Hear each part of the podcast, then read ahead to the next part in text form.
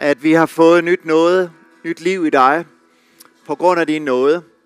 Og tak fordi du er her den her formiddag, for at fortsat møde os med din kraft og med din kærlighed. Tak at du er så nærværende i dit navn. Amen. Værsgo at sidde ned, og skal vi ikke give en hånd til Randers bedste boyband?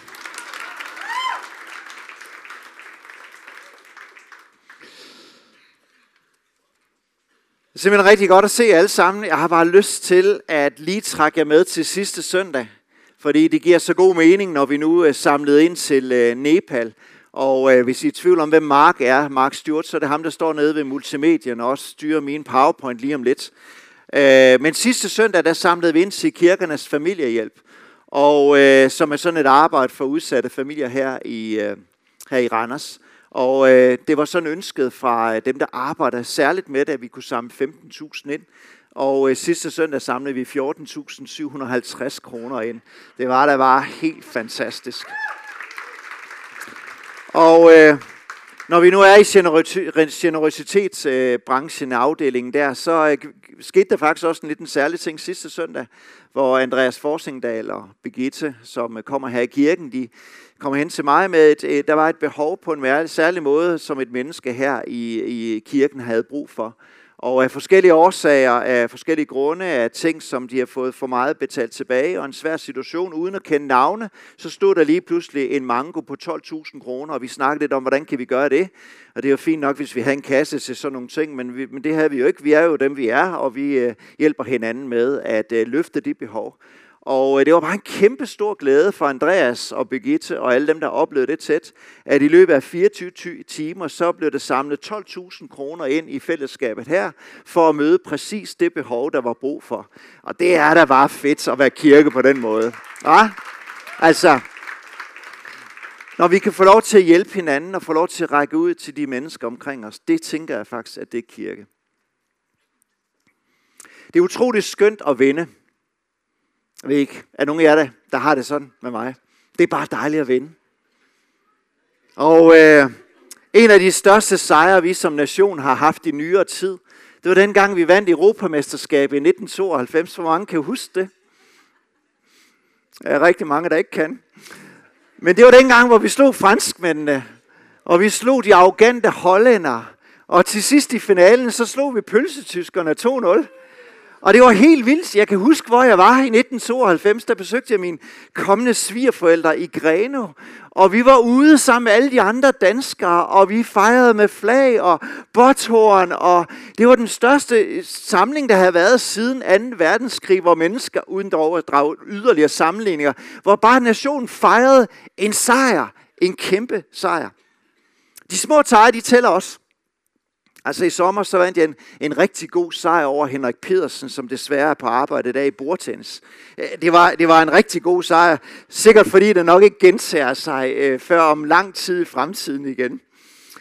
Så jeg ved godt, at trængen til at vinde, den er større hos nogle mennesker end andre. Men jeg ved ikke, om du har tænkt på, at Gud er en vinder. Gud har skabt os til at vinde i livet, fordi Gud, vores skaber, er en vinder. Bibelen er spækket med passager om en sejrrig Gud, som aldrig har kendt til nederlag, som er suveræn og som ingen kan besejre. Mennesker de har gennem tiden forsøgt at besejre Gud på rigtig mange måder, gjort det ulovligt at tro på ham, forsøger at argumentere for, at han ikke eksisterer, nedgør ham på alle mulige måder. Fakta det er, at de steder, hvor det stadig ikke er lovligt at tro på Gud og følge Jesus, der eksploderer hans kirke.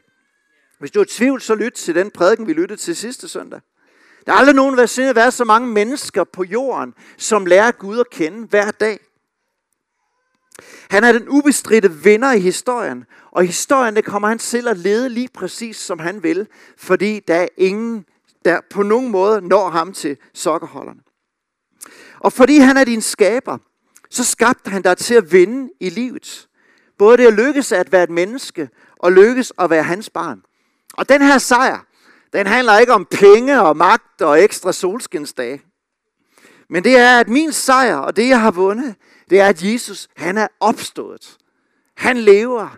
Han er kommet for at møde os mennesker, fordi han elsker os og ønsker os indbyde til at være en del af hans sejr. Og det er det, jeg gerne vil udfolde de næste minutter. At Gud gav de første mennesker, Adam og Eva, de rigtige forudsætninger for et rigt og fantastisk liv sammen med ham. Han ønsker, at vi skal være på det vindende hold. Og derfor har jeg kaldt det, jeg gerne vil dele med jer. Du er skabt til at vinde med Jesus. Og alligevel, så indtræder der ret tidligt i menneskehistorien en mørk plet, som har forårsaget rigtig meget skade hos os. Vi har også sunget om det i formiddag. At mennesket troede ikke, at Gud havde givet dem det bedste, og mente, at de selv kunne finde en bedre vej. Og i stedet for at leve efter de anvisninger, Gud havde udstukket som vores skaber og som rammen for et lykkeligt og et rigtig sejrigt liv, så valgte mennesket at gå sin egen vej, for at finde en anden vej til at sejre. En anden måde at vinde i livet. De første mennesker, de vragede Guds vej. Og på den måde, så spiste vi af det eneste træ, frugten af det eneste træ i paradisets have, som Gud havde sagt til mennesket, at det skulle man ikke gøre. Fordi et eller andet sted, så kræver kærligheden, hvis den skal være ægte, så fordrer den et valg. Og mennesket fravalgte Gud. Og det er det, som Bibelen det kalder synd, som indtræder i verden. Et oprør imod Gud, vores skaber. Og her leder menneskets faktisk verdenshistoriens største nederlag. Synden kommer ind, og den her egoistiske kraft af uafhængighed, og det at ville selv, det har ført os langt væk fra det skønne liv, som vi kunne få lov til at have haft i Guds nærhed, og som han har tiltænkt os. Synden er som en dødvægt. Det er som et fluepapir. Så selvom vi gerne vil af med den, så klæber den til os, og så forhindrer den i at vinde livets løb, sådan som Gud har tænkt. For mennesket var skabt i Guds billede. Vi lignede ham på rigtig mange flotte måder, og alligevel så oplever vi, at synden ødelægger det tydelige afprins af Gud i mennesket, så der kun er rester tilbage i dag. Vi fornemmer stadigvæk, at noget er rigtigt forkert. Vi sidder stadigvæk med samvittighed over ting. Der er stadigvæk moral hos os, men det var slet ikke, som det var oprindeligt. Rester af det oprindelige gudsbillede.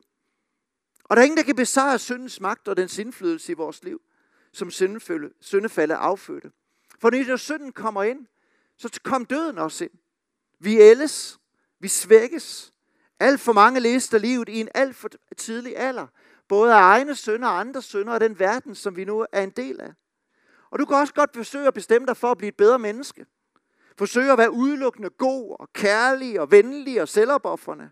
Men i næste øjeblik, så må vi bare erkende, at vi magter ikke at føre det ud i det virkelige liv. Viljen og ønske, den er til stede hos os, men vi ejer ikke det gen at udleve det konsekvent i vores liv. Og det er det, Bibelen beskriver som syndens natur, der er virksom i os. What's wrong with this body, sang en kunstner for mange år siden ved navn Larry Norman. For den uhyggelige erkendelse, det er, at vi kan ikke besejre det onde i os. Du kan ikke frelse dig fra dig selv, som Karpaknov sang i en af deres sange for nogle år siden. Og selvom du måske ikke ser dig som det værste menneske, og kan pege på mennesker, der er værre end dig, så er der alligevel ingen af os, der kan sige, at vi aldrig begår fejl, og vi aldrig har noget, vi skammer os over i livet. Jeg kan dog huske, hvor mange år siden jeg mødte et rigtig godt, fint menneske, som udfordrer mig det her, siger, Kent, jeg har da aldrig sådan gjort noget særligt slemt. Jeg har da aldrig betalt min skat og forsøgt at være et godt menneske. Kan det så virkelig passe, at jeg stadigvæk har brug for Gud i mit liv?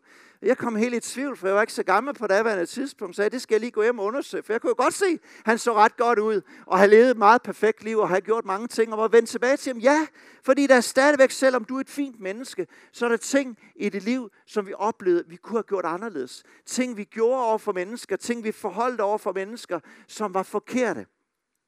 Der er rigtig mange idéer og tanker opkommet for at fjerne den her tilstand hos mennesket. Der er nogle humanister, der mener, at hvis blot for de mennesker de fik de rigtige omstændigheder, så ville mennesket være godt. Jeg mangler bare at se det. Jeg havde den glæde at bo i Indien et halvt år, har været dernede nogle gange siden. Og nogle af de største oplevelser, jeg har haft, det har været at tale med sadhuer, de her hellige mænd, men som leder efter sandheden og er enorm ærlighedssøgende. Hvordan kan jeg få min krop og min sind og min sjæl til kun at være godt? Det er jo ikke set endnu, og de måtte også komme til den erkendelse, at selvom jeg så nogle af dem pine sig selv for at fjerne smerten fra det onde i deres liv, så er det stadigvæk ikke lykkes. Fordi menneskets evne til at besejre ondskaben i os og syndens natur, den ejer vi ikke. Der er ikke en medicin, der kan fjerne det. Man kan godt forsøge at lindre lidt på egoisme, ved at gøre gode ting i livet, hvilket bestemt ikke er dårligt. Både at sende penge og hjælpe mennesker i nød, det er fuldstændig rigtigt og godt, fordi det ligger hos os, det vil vi gerne. Men grundlæggende ændrer det ikke ved vores syndige natur. Du kan simpelthen også være en vinder i livet, eller se ud som en sejrherre her på jorden. Du kan opnå popularitet og succes og berømmelse og beundring og karriere og være rig.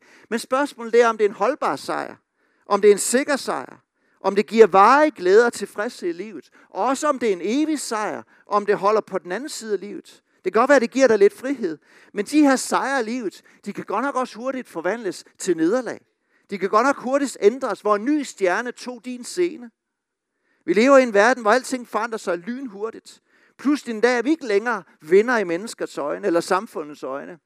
Prøv et øjeblik bare at tænke på Lars Løkke eller Christian Jensen. Hold fast, hvor går det hurtigt i vores liv. Fra den ene dag at være en succes, til den anden dag pludselig at være udstødt. Du kan også se ud som en vinder og nyde alle menneskers anseelse, og i morgen opleve at være dræbt i en trafikulykke. Ikke fordi jeg tror, det sker, eller Gud ønsker det, eller noget som helst andet. Det er bare det kår, vi lever under. Jesus siger sådan om det i Matteus 16:26. Hvad hjælper det et menneske at vinde hele verden, hvis det ender med at bøde med sit liv? Spørgsmålet det er, om mennesker er blevet lykkeligere, siden vi går vores egne veje. Jeg synes videoen her, som vi skal se om et øjeblik, den beskriver det rigtig godt.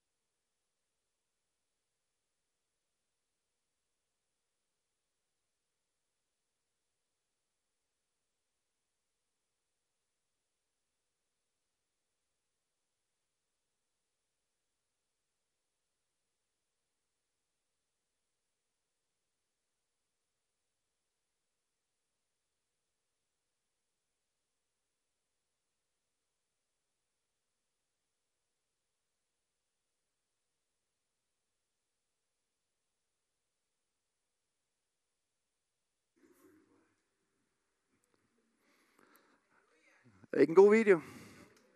Så vi kunne godt sige amen her. Ja, bare giv den. For i virkeligheden, så er det det her, vi fejrer nu, at Gud griber ind.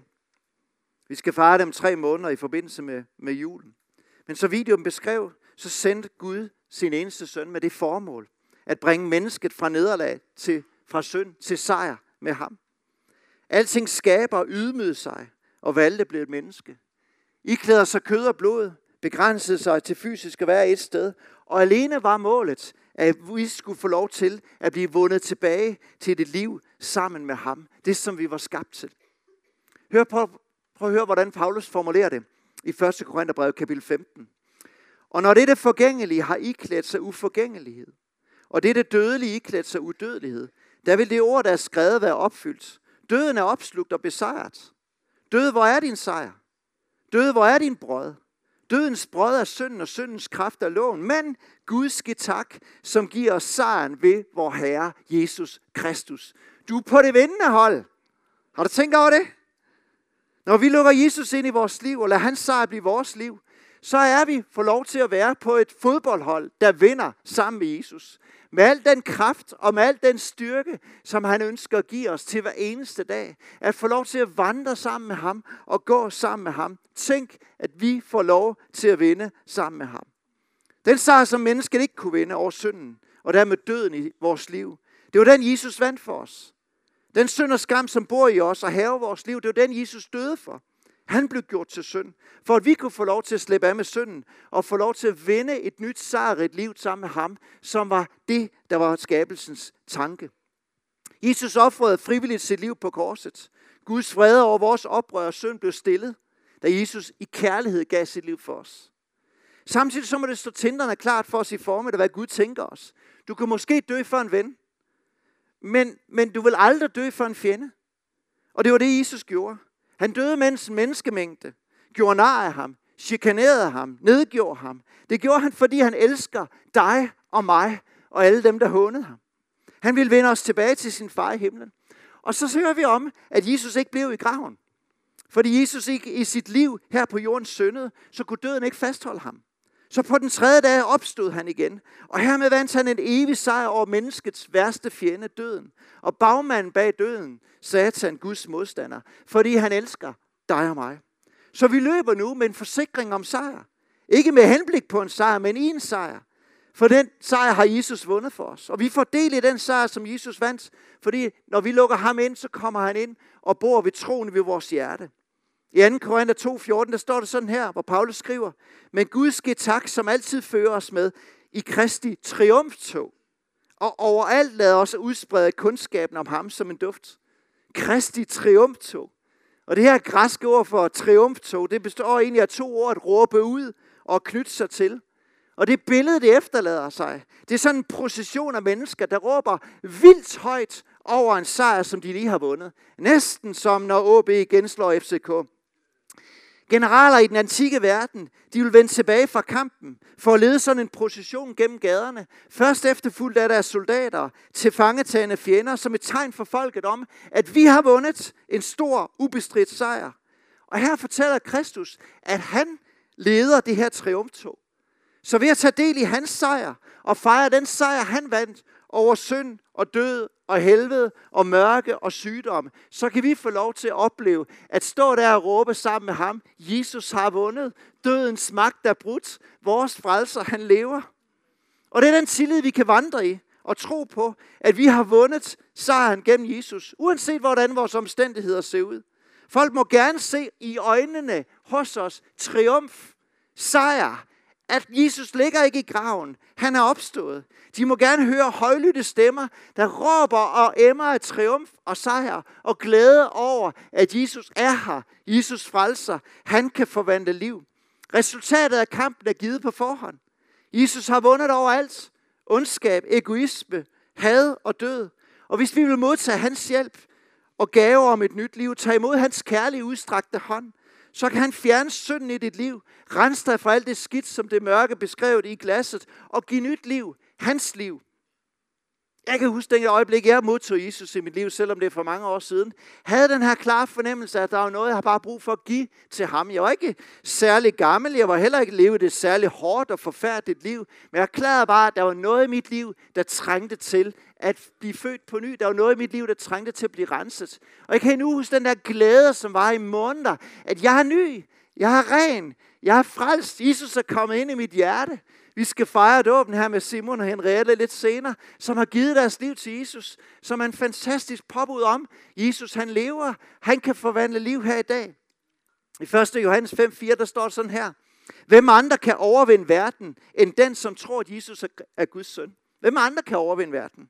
Han har erklæret død over vores gamle liv, som gennemsyrer dig alverdens skidt. Han lapper ikke dit gamle liv. Han giver dig heller ikke en ny jakke i stedet for den gamle slidte. Han sætter en ny mand i jakken. Han bringer nyt liv i dig.